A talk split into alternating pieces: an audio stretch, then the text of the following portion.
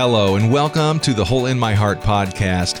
This is episode 65, Exploring Our Souls of Shame, Part 2. Part two. We are on part two of this, and I'm so excited to get diving back in. That's probably not proper grammar, but whatever. I'm excited to dive back in. Uh, but my name is Lori Krieg, and I am the executive director of Hole in My Heart Ministries, and we're coming at you from Grand Rapids, Michigan. And I'm here again with licensed therapist and Argyle expert. I didn't do as much of the like, come on down, but whatever. Uh, as I did last time, licensed therapist and Argyle expert, and today plaid again. Uh, my husband Matt. Hello. Hello. And we also have our producer and the most professional radio voice among us, producer Steve. One of these times, Just I'm do just going to it. crack Just the do voice. the cracky. Oh, okay. Hello. You see, There's guys? your professional radio voice for you.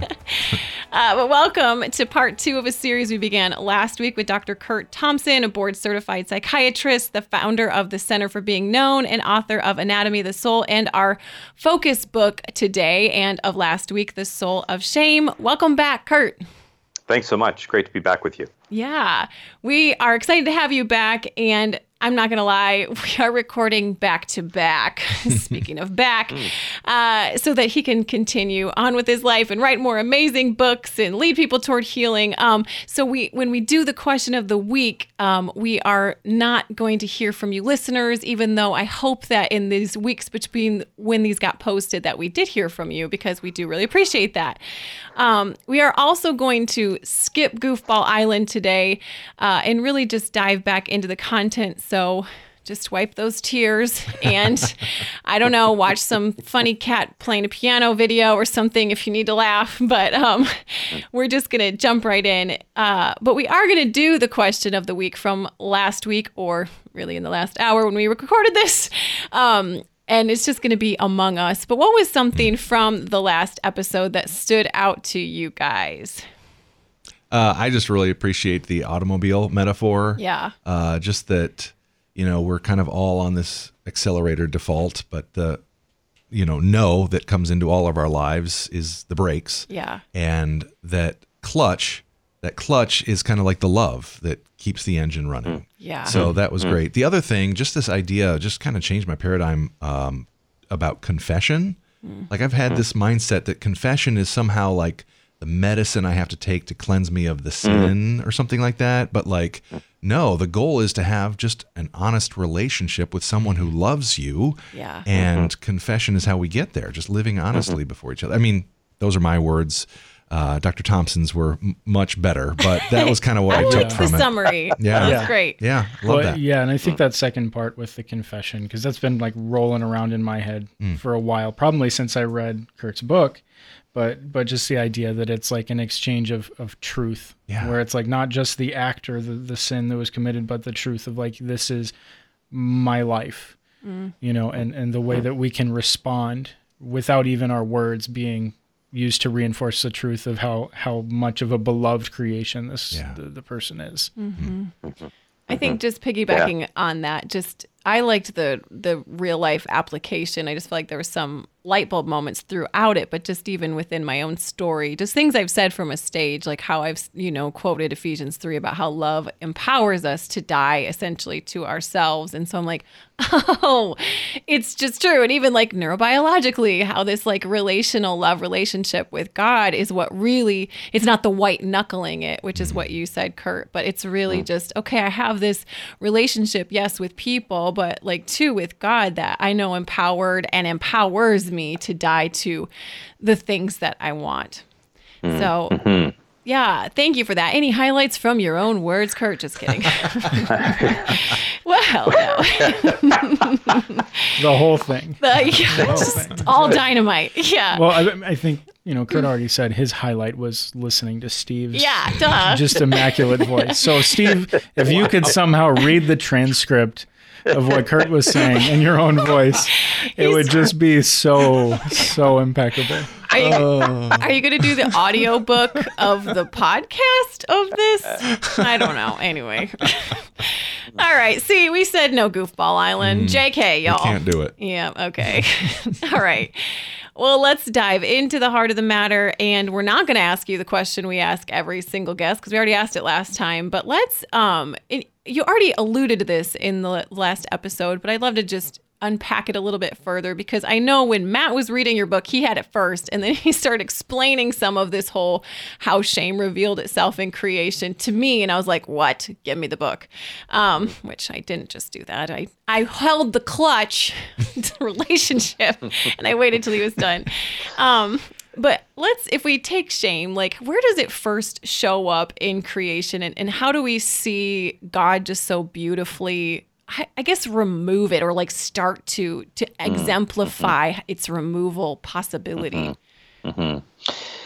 Well, I think as we talked about in the last episode, uh, again, remembering that the hallmark, and, in the book, I we, we talk about a number of different features of shame, and one of those features uh, that happens when the clutch is not applied, when the brake is applied, uh, as Steve mentioned, um, is this sense of isolation that takes place, right? Mm-hmm. There's this disconnection relationally.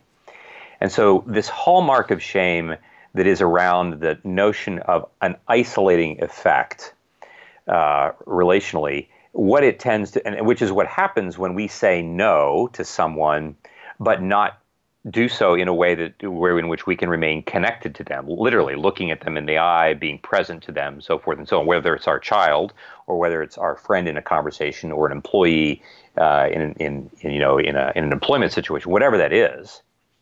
Mm. Um, I think that one of the things that we notice, you know, we, we ask, well, why why does the writer of the Genesis text go out of their way to describe that the first couple at the end of Genesis 2 is naked and unashamed. There are lots of other words that the Hebrews could have used to describe their state. They could have been naked and unafraid, naked and confident, naked in a whole range of things.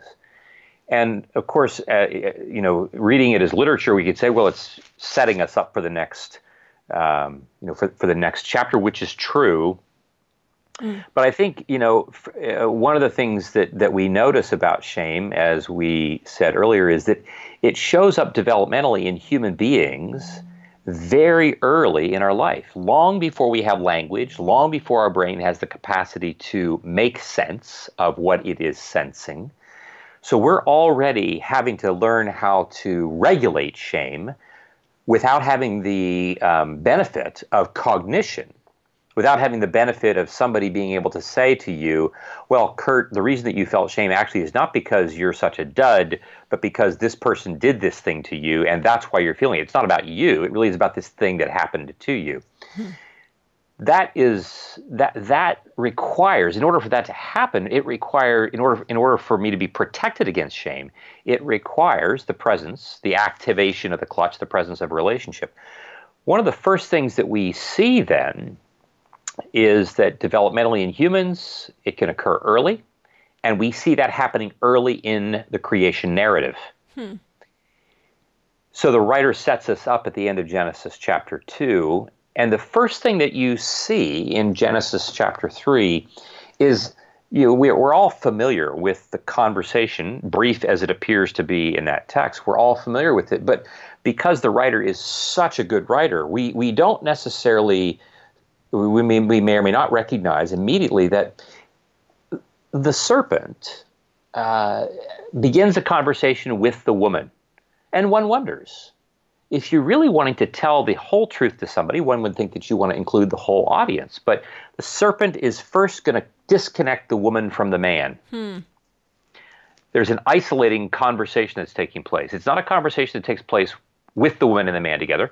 And heaven forbid that the serpent would say to the woman, if you really want to find this out, let's bring God into this conversation as well. We'll wait till he walks around again at the cool of the day. Hmm. And when he gets here, we'll have this conversation. Just uh, all the four of us will talk. Hmm.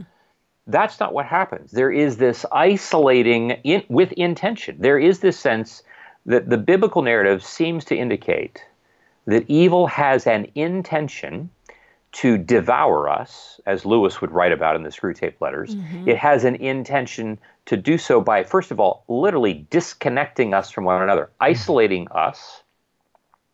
And in that process, shame is strengthened. And that begins very, very early. And it moves from the first couple, despite God's attempt to reconnect by asking the question, Where are you? Uh, it extends then even into their progeny when Cain kills Abel in a fit of disconnection, because there is that disconnection that you read about. We don't know why God looked favorably upon Abel's offering but not upon Cain's, but we do sense this sense of disconnection between Cain and God. And the way that he responds to this is by trying to destroy or cope with it by getting rid of what he considers to be the provoking element, which is his brother. And this is what shame will do to us, right? We will eventually we revert to all kinds of acts of violence, which in many respects is how sexual addiction is, you know, pornography is as much an act of violence as it is anything else. And um, hmm. so now I'm being long winded about all this, but in any event, it's helpful. Yeah. So that's where we see it. We see him isolate Eve and he starts to lie to her. And I thought that it was pretty interesting just how you um how you describe in the book just the how, just how sneaky gross his lies were and how shame laden they were. And so I'm just quoting you yeah. like you you're quoting Satan, which I guess whatever. But essentially it's like God does not want you to be like him, which is what Satan is essentially saying. God does not want you to have what he has. He does not want you to be as close and as connected to him as you might think he does. And by further implication therefore, you are not as important as you think. You as it turns out are less than you think. You are not enough. And mm. to just for to, that translation, similar to Screwtape Letters, you know, just try and get in the mind of Satan or the demonic, which whatever, mm-hmm. take it or leave it. But I was like, that right. is so interesting. Just like, oh, you're going to be like God, you know, that that's whatever he's saying. But to just essentially that means you, Eve, you're not enough, which is mm. essentially the definition of shame. Mm-hmm. So I don't know. Is there anything more on that, just as far as like I don't know the sneakiness well, yeah. of shame. Well, exactly. Well, I'll just give I'll give it an example. I, I have I, I have a, had a had a patient who, when she was 19 and in college, her father came to her, called her, and said, "I'm leaving your mother and uh, your two younger sisters, and I'm moving to Seattle, where I have another family. Wow. But don't worry, it's not your fault." Now, the thing is, of course, if you had described if this this person when I was seeing as a patient, I was seeing them several decades later. Mm-hmm. But the point being that um, you know who does that to their child, right? So there is this sense, right, in which she had a relationship with her dad, in which she really believed very deeply that she was the apple of his eye. Mm-hmm. They had a mm-hmm. great relationship as far mm-hmm. as she could have, as far as she knew at that point. But when dad left, and then of course when he said it's not your fault, um, you know, it, to her reasoning, look, if you're if you can choose to move to the West Coast, uh, you can say it's not my fault. But what is it about me that's not enough, hmm. such that you're leaving me for somebody else? Hmm. You see, and, th- and that's what I would say. Like what the writers of Genesis are so brilliant this sense that they don't give us all the explanation and detail of everything that's going on. They don't have to because they're just showing us what happens when Eve hears this, just yeah. like we all do, right? We hear things like, well, God knows that in the day that you eat of thereof, you know, you'll become like him. The implication being, like, I then, he, the, Satan, look, I tell people, look, evil is the second smartest person on the planet. Hmm and evil lets us draw our own conclusions. Evil lets us tell stories, and especially in isolation. See, this is mm-hmm. part of the mm-hmm. point. The conclusions that she's going to draw in the felt sense of shame, yeah, which is being activated, she doesn't. When when we are feeling ashamed, it's difficult for us to go to someone else and say, "Hey, I need to check something out with you." Hmm. Is is this way that I'm understanding the story yeah. true or right. um, because the going to someone else in and of itself is already strengthening the felt sense of shame which is why i stay away from going to people yeah. mm-hmm. and right. so i become the one who tells the story as i understand it by myself with no input from anybody else right only continually retreating further and further into the corner of darkness i'm painting myself into yep yep and this is then why it's so difficult for me eventually to reach out and say to someone else, could you help me? because it's so emotionally nauseating to do that. And uh, again, because we begin this practice so early in our developmental years, you know, by the time we're, you know, certainly by the time we're teenagers, we're already really, really good at it. Yeah, right. This whole isolation that began in the garden.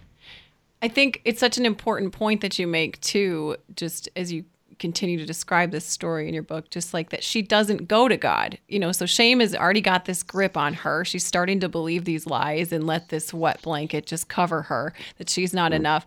And so instead of going to God, like you said, like Satan didn't say, "Let's let's talk, everybody, all the four of us."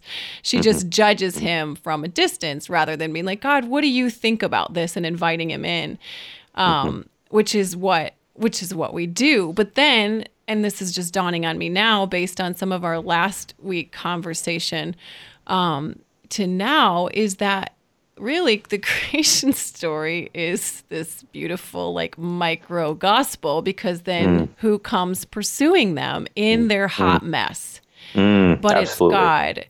So can you talk a little bit and we alluded to this last week, but just this like how he he asks these beautiful questions and he sees them and just what is the power of being seen in our total depravity? Well, you know, one of the most um, compelling and gripping statements uh, in a lot of the Bible, certainly perhaps in the Old Testament for me, is when we read Hagar in the desert Yeah. after she has left, and God, the angel of God, comes to her and speaks truth into and over her life. And she says, Behold, the God who sees me. Yeah. El Roi. And I think about that, and I think about how uh, we all long to be seen. I want nothing. There's nothing I want more than to be seen by the one by whom I most deeply want to be seen. Yeah. That's what I long for. And I long for that one to be just as joy filled, and I want for that one to want as much to be seen by me. Yeah. There's now, uh, you know, in when we when we talk about sex, for instance, um, that really is the essence of sex. The essence of sex, as it boils down to it, like the end point of sex is not intercourse the end point of sex is actually beyond intercourse, which is something our imaginations are woefully underdeveloped in hmm. considering. Hmm. Hmm. Because when I've had sex, when I've had intercourse, when I've accessed orgasm, it's done. Right. And, you know, like if it's going to happen again and you're going to have to wait 30 minutes. Like you, you know, you, you, I mean, just to be blunt, Yeah, right? Like yeah. you, you, you, you cannot continually maintain a state of orgasmia in your mind. You can't continually do that. Even the cocaine that you want to use runs out. Hmm. Hmm. Because that's not that's not exactly what I'm looking for. What I'm looking for, what I want when I anticipate even sex, what I'm what I'm anticipating is this felt sense of being seen, of being known, of being pursued, of being wanted. I want you to want me, even even those parts of me that I hate the most. Wow. And I want to know that in the moment that I see you seeing me, even in my most hated parts, that you won't leave the room, and that if we do have to leave the room, that I can carry this with me. I can carry this sense with me that even when I leave the room, I have you and your wanting me, your desiring to be with me in my mind. And that in that experience, we will not be exploiting one another. We will not be devouring one another. I will not be using you. I will not be uh, hoarding you. The part about life in our world that is so difficult, and, and, and believe me, I am the chief among sinners when it comes to this, is that as much as I know that all of that is true, when it comes right down to it, there is the part of me that does want to hoard, to consume, to devour, to right. clutch. Hmm. And the reason I do is because I'm so, but shame is still talking to me hmm. telling me that, like, you know what, Curt?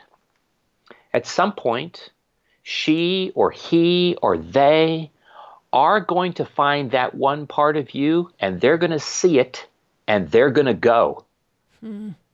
And so I am afraid of losing you. It's mm. hard for because uh, there is we, we talk about memory. We talk about our memory networks, our neural the neural networks of memory and the role that they play. It's difficult for me to anticipate a future in which I no longer have any part of me that no longer worries that you'll leave. Hmm. It's hard for me to do that. God's pursuit in Genesis, it's not just what he tells the first couple, right? Right. That you know, the serpent will strike your heel, but you will crush its head. That's all true, but it's not just what he tells them. It's that he's telling them this in person. Hmm. He has come to find them. He comes to put clothing on them, right? He clothes them. He, the, which is of course, you know, the harbinger of being clothed in Christ. Hmm. This notion that God is not just, you know, speaking from a distant world, having somebody else come and put clothes on them. He personally is going to come and do this for and with them, despite despite their resistance. Hmm. And this hmm. is the hard thing for us, I think, as human beings. As, as you know, I mean, look, as parents, how many of us were taking care of children and children, you know, like my kids are 28 and 25 and there's there's still things that I wish that I could be in charge of their life about. You know, you you think you're you have a 2 and a 4 year old, you like you think you'll be done when you send them away? No. Uh-oh. Oh no. no. And I and I and, and these these parts of me that want to control and want to be in charge and so forth and so on even with mm. my adult kids. And I'm thinking like, you know, that's the one thing God even in even in his pursuit of us is not going to use shame as part of it hmm. Which is part of, it would seem, why it takes so long. Because he's not going to twist my arm. Right. He's not going to shame me in the process of me not having my shame cleaned up well enough. He is going to continue to relentlessly pursue me mm. using that clutch and not allowing shame to be part of the conversation, which is how, mean, which is what he was doing, it would appear from the very first pages of Genesis. Yeah. Wow. Wow. Wow. Okay, but Curt, this is hard. This is hard to live it out. This is hard to, you know, there's times I've actually even prayed, I've asked God, will you crack open the hole in my heart more so that I uh, almost will let you see me and let you in to pursue me? Because there is, you know, as Ann Voskamp will say, like there's just a certain vulnerability and um, there's a there's a sacrifice in in being vulnerable and to be loved. Mm-hmm. So how how do mm-hmm. we do that both with God, but then too, Curt? People are humans, and mm-hmm. they are not God. It's, it's such a, it's such a shame. Such a shame that people The world are would be so much better. if it it's true, but like to to create, you know, these safe these havens of vulnerability. Like, so how how do we both? This is a gigantic question. Like, allow God to pursue and love us in our hot mess, and then both allow others to, as we also pursue them in their mess. Yeah. You know, I um, it, it's it's a great question, and I um, I don't I don't know what your take on the book The Shack is, but I've, Oh, I've found that go book. to, yeah. go to town. Yeah, you're good. Yeah, and, and, and it's and its author to be. I've I've had the chance to have conversation with him, and it's been really really delightful. And um, you know, in in the book, uh, there's one line where, um, you know, this this whole notion. They're they're having they're having dinner around the table. Mack and the three the holy threesome are having their dinner around the table, and Max says to God, Well, don't you ever get disappointed with us? Hmm. Aren't you ever disappointed? And God responds by saying, Well, no, I don't. And Max, how could you not? And God says, well, Because I never run out of options. Hmm. Hmm. But I want to. I, I I heard that. I think like, oh, that that just makes sense, right? Because God's kind of infinitely able to do what God always does. And then I thought to myself, is it possible?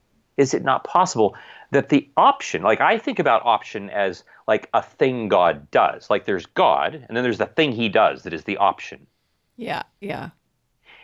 And I'm thinking like that it, it may I don't know that that's really the way it works. It's more like like God and his very presence is the option. Hmm. The option is he will not leave the room. Hmm. Yeah. Hmm. It is this sense in which, so as Ann Voskamp rightly says, it takes a lot of courage and a lot of vulnerability to open oneself up.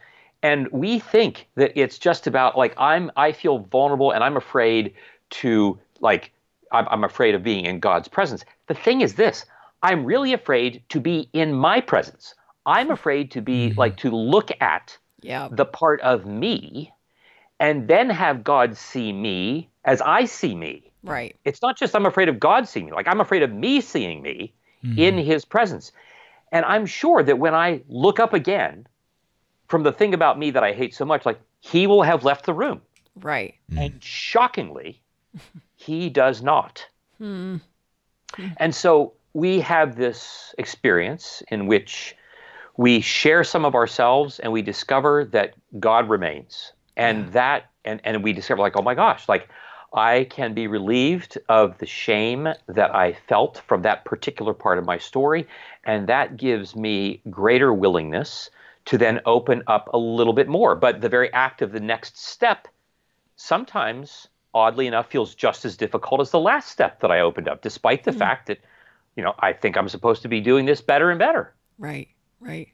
With each step, I think we come to find, again, back to this question of just how bad things really are, we come to find that things are far worse than we've imagined. But we only discover that as the process of responding to the love that we couldn't believe in the first place as we do this, uh, we find that um, my experience of being seen, of being received in a practiced way, is really what makes all the difference. Um, one of the things that we are, are doing in our practice, and that is going to fuel, uh, it's, that's fueling a lot of the content of my next book project, um, is that we are increasingly running more and more groups. And what we're finding in the groups is that when one person shares their story, uh, you know, if you if you share a story, if a patient shares a story in the context of uh, of, of meeting with a single psychotherapist, psychiatrist, whatever, a single person, um, their their story is heard by one person, and that can be really helpful and effective. When that same story is shared in a room full of 10 other people, all of whom are intent upon being vulnerable, Hmm. being open, being receptive, Yeah. being confident, being safe, being confidential, but also being willing to set limits. What we find is that my brain now is literally, if I'm going to tell my story, I'm going to evoke a range of different emotional states in a lot of these different folks. And as they reflect back to me, their sense of compassion, their sense of empathy, their sense of curiosity, and so forth and so on, I literally, in a in an embodied neurobiological fashion, I literally experience the welcoming of eight other human beings who are simultaneously saying to me, Curt, we want you in this room, hmm. even with all this brokenness that you are telling me about. And the, the point is that the experience that I have in a community of people has neurobiological implications that would be different if it's just one person that I'm speaking to. Right. Hmm. Hmm. And we're and so all, all that to say is that this notion of Paul's language of do you not know that your body is the temple of the Holy Spirit, that the Holy Spirit does all kinds of work in the context of a gathered community that is by no accident deeply related to our interpersonal neurobiology. It is the way we've been made. You know, Jesus could have said at the ascension, he could have said to everybody in Acts chapter 1, "Hey, y'all go back to your own individual homes and go to your and go to your prayer closets Yeah. and y'all just you just just pray and wait, and something magical will happen at some point. Mm. No. They all gathered in one room continually. Mm. And I want to suggest that where Jesus says, where two or more are gathered, there I will be also. And when he's there also, he's not just like like sitting in the room in a chair just watching everybody else do things. He's coming and doing things, but doing things by virtue of how we have been made to operate. Doing things because of how we have been neurobiologically and interpersonally made from the beginning mm. to operate. And so our shame finds a way to be healed because I uh, bear testimony to the number of people who have come back to the group the next week and who said, What got me through this week was the memory of you three people telling me the things that you told me. Hmm. Hmm. And when we and, and when we say memory in that sense, I don't mean, oh, they're recalling a set of facts that those people right. gave to them. It's not the transfer of information.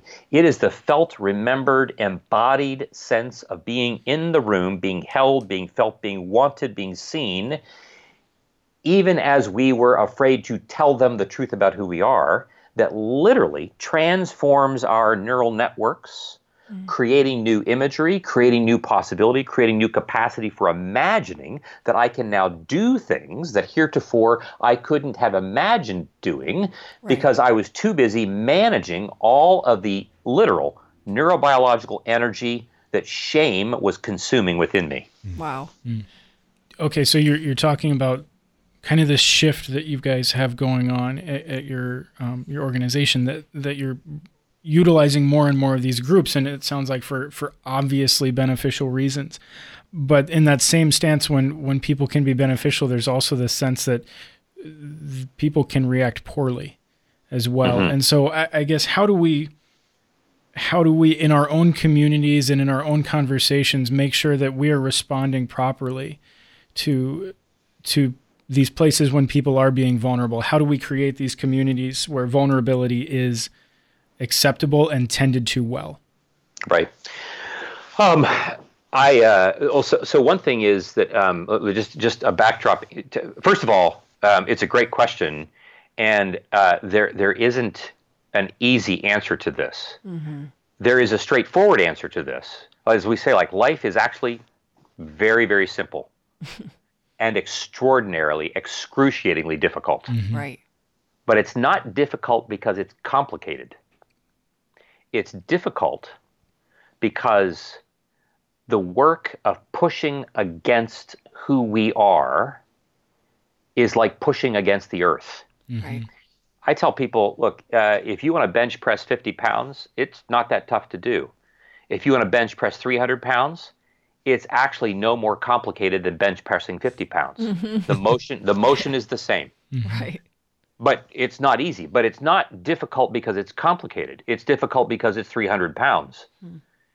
And in this same way, we would say, first of all, um, every community that embarks to tell their stories in these ways, every community is going to need leaders, people who are uh, able and ready to do the kind of work that the leaders in our groups do. Now, in this way, I'm not suggesting that you have to have a professional degree and you're a trained psychotherapist.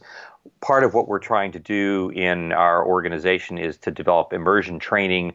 Uh, you know, two to we're we're in our uh, we're we're trying to figure out how our little nonprofit can develop immersion training uh, experiences for people to come and be trained in this material. Right. Mm-hmm. Because um, we really believe that this kind of work creates the space for outposts of goodness and beauty to be able to spring up in the context of church, in the context actually of any vocational domain. You can talk about this in your business, you can talk about this in your school, you can talk about this in a range of different settings. But each setting is going to need, first of all, leaders. And, the, and, and by leaders, we mean people who have actually kind of done some of this work. So clearly, uh, we're having a conversation here. You, you are people who are not just talking about something. You're people mm-hmm. who are doing something about that which you're talking. Mm-hmm. Yeah. And so it requires doing some, and, and not, not just reading the stuff that I've written. It's mm-hmm. it's doing work in a range of different ways in which we really want to um, practice being in these groups. So, first of all, it really does require being in a community where somebody or a couple of people are the trusted leaders, the trusted people who are going to help hold that group in a fashion that is worthy. Yeah. That's number one. Number Yeah. two, um, in our groups, we have to get people to a point where they're actually ready to be in them. Not everybody is. Now, I, I, you know, it's like we, you know, we live in a world where everybody gets a trophy, uh, where nobody wants anybody to be better than anybody else. Nobody wants anybody to have any special privilege. You know, and I'm one of those guys, right? Because like, if I was one of the twelve disciples, I, I like, I would have had to have been the disciple whom Jesus loved. Yeah, right. Like, I like, I don't want like nobody else gets to have that space. Sorry, John. Yeah. Right, exactly. Like if I don't get that space, like I'm not like either like nobody gets it or I'm not going to be part of the group. Which would be hard for me because like I'd probably end up being like Bartholomew. Like he Yeah, gets right. mentioned once, right, in the book of Matthew, and like who, who who knows what happened to Bartholomew? Like Nobody. who knows? Nobody. But the point is that like Jesus actually did pay a certain kind of attention to certain disciples that was not paid to others. Mm-hmm. Peter, James, John, and then John, at least we think, the disciple whom he loved, they had particular experiences with him that it would appear from the Gospels others did not have. This is not. I, I, this is not to suggest that some were liked better than others, some were more important than others, but it is to say that some people were ready to hear things and other people perhaps weren't quite as ready to hear things. There, I'm like, who knows? It might have been Peter, James, and John that like they were actually three of the twelve who were ready to go to the Mount of Transfiguration. Maybe he would have taken more if more had been ready. Right. I don't know. The point being that um, in these groups, it is gonna we we have to be able to know that to be in the group, you have to be able to self-regulate in some way, shape, or form. So we can all think about situations in which um, you can talk to a person one-on-one in such a way that is effective, but if you put them in a group, they can't manage, they can't regulate their own emotional state, and their presence in the group disrupts the entire group. We know that those folks are in the world, and it means that for them, they may not be able to be in that group until they're trained individually enough to be ready to do that. Right. Now, you know, you can find ways in a professional setting, in a psychotherapy setting, to, to do this, but I think that there are, um, relatively speaking, uncomplicated ways to transfer this kind of work into our faith communities. It's not hard to do. When, when I, I'm sorry, it's it's not complicated to do. It is hard to do because shame wants to insert itself in every possible conversation that we're going to have where any kind of discernment process is in play, where we're saying to someone, you are or you are not ready for a particular kind of experience. Hmm. That felt that felt sense of judgment is going to be in play. And part of what it means to be people of wisdom and people of leadership includes our capacity to be able to make proper discernment processes, proper discerning judgments, without allowing shame to be part of that process.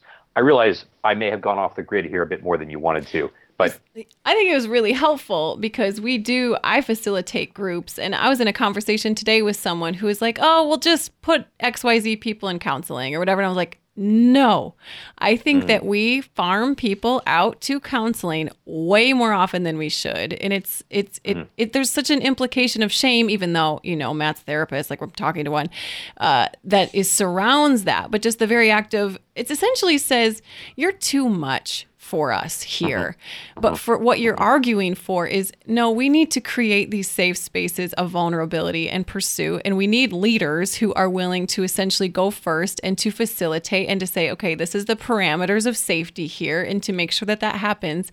But then, two, to facilitate essentially storytelling in the church. Exactly right.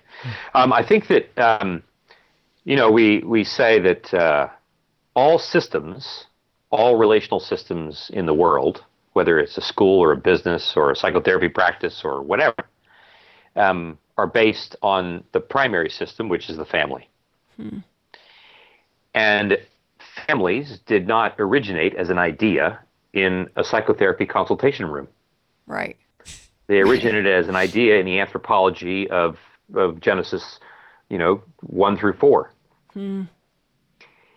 And as the church, I think there are things that we can learn from the world of interpersonal neurobiology and other elements of spiritual disciplines and so forth and so on that can enable us and can strengthen our capacity to train people in the same way that, uh, again, uh, not only do we as individuals have to grow in our awareness of how we live effectively in the world, but I mean, all of that is uh, a reflection of what we might call the biblical narrative's theology of election. Right? There is this sense in which, in our modern world, where we want, where everything needs to be equal and nobody should have any special place, nobody should have a corner on truth, nobody should have any capacity for saying that this is right and this is wrong, because that would be a power play in our postmodern way of thinking about things the biblical narrative suggests that in fact God does pick certain people and doesn't pick other people. Mm-hmm.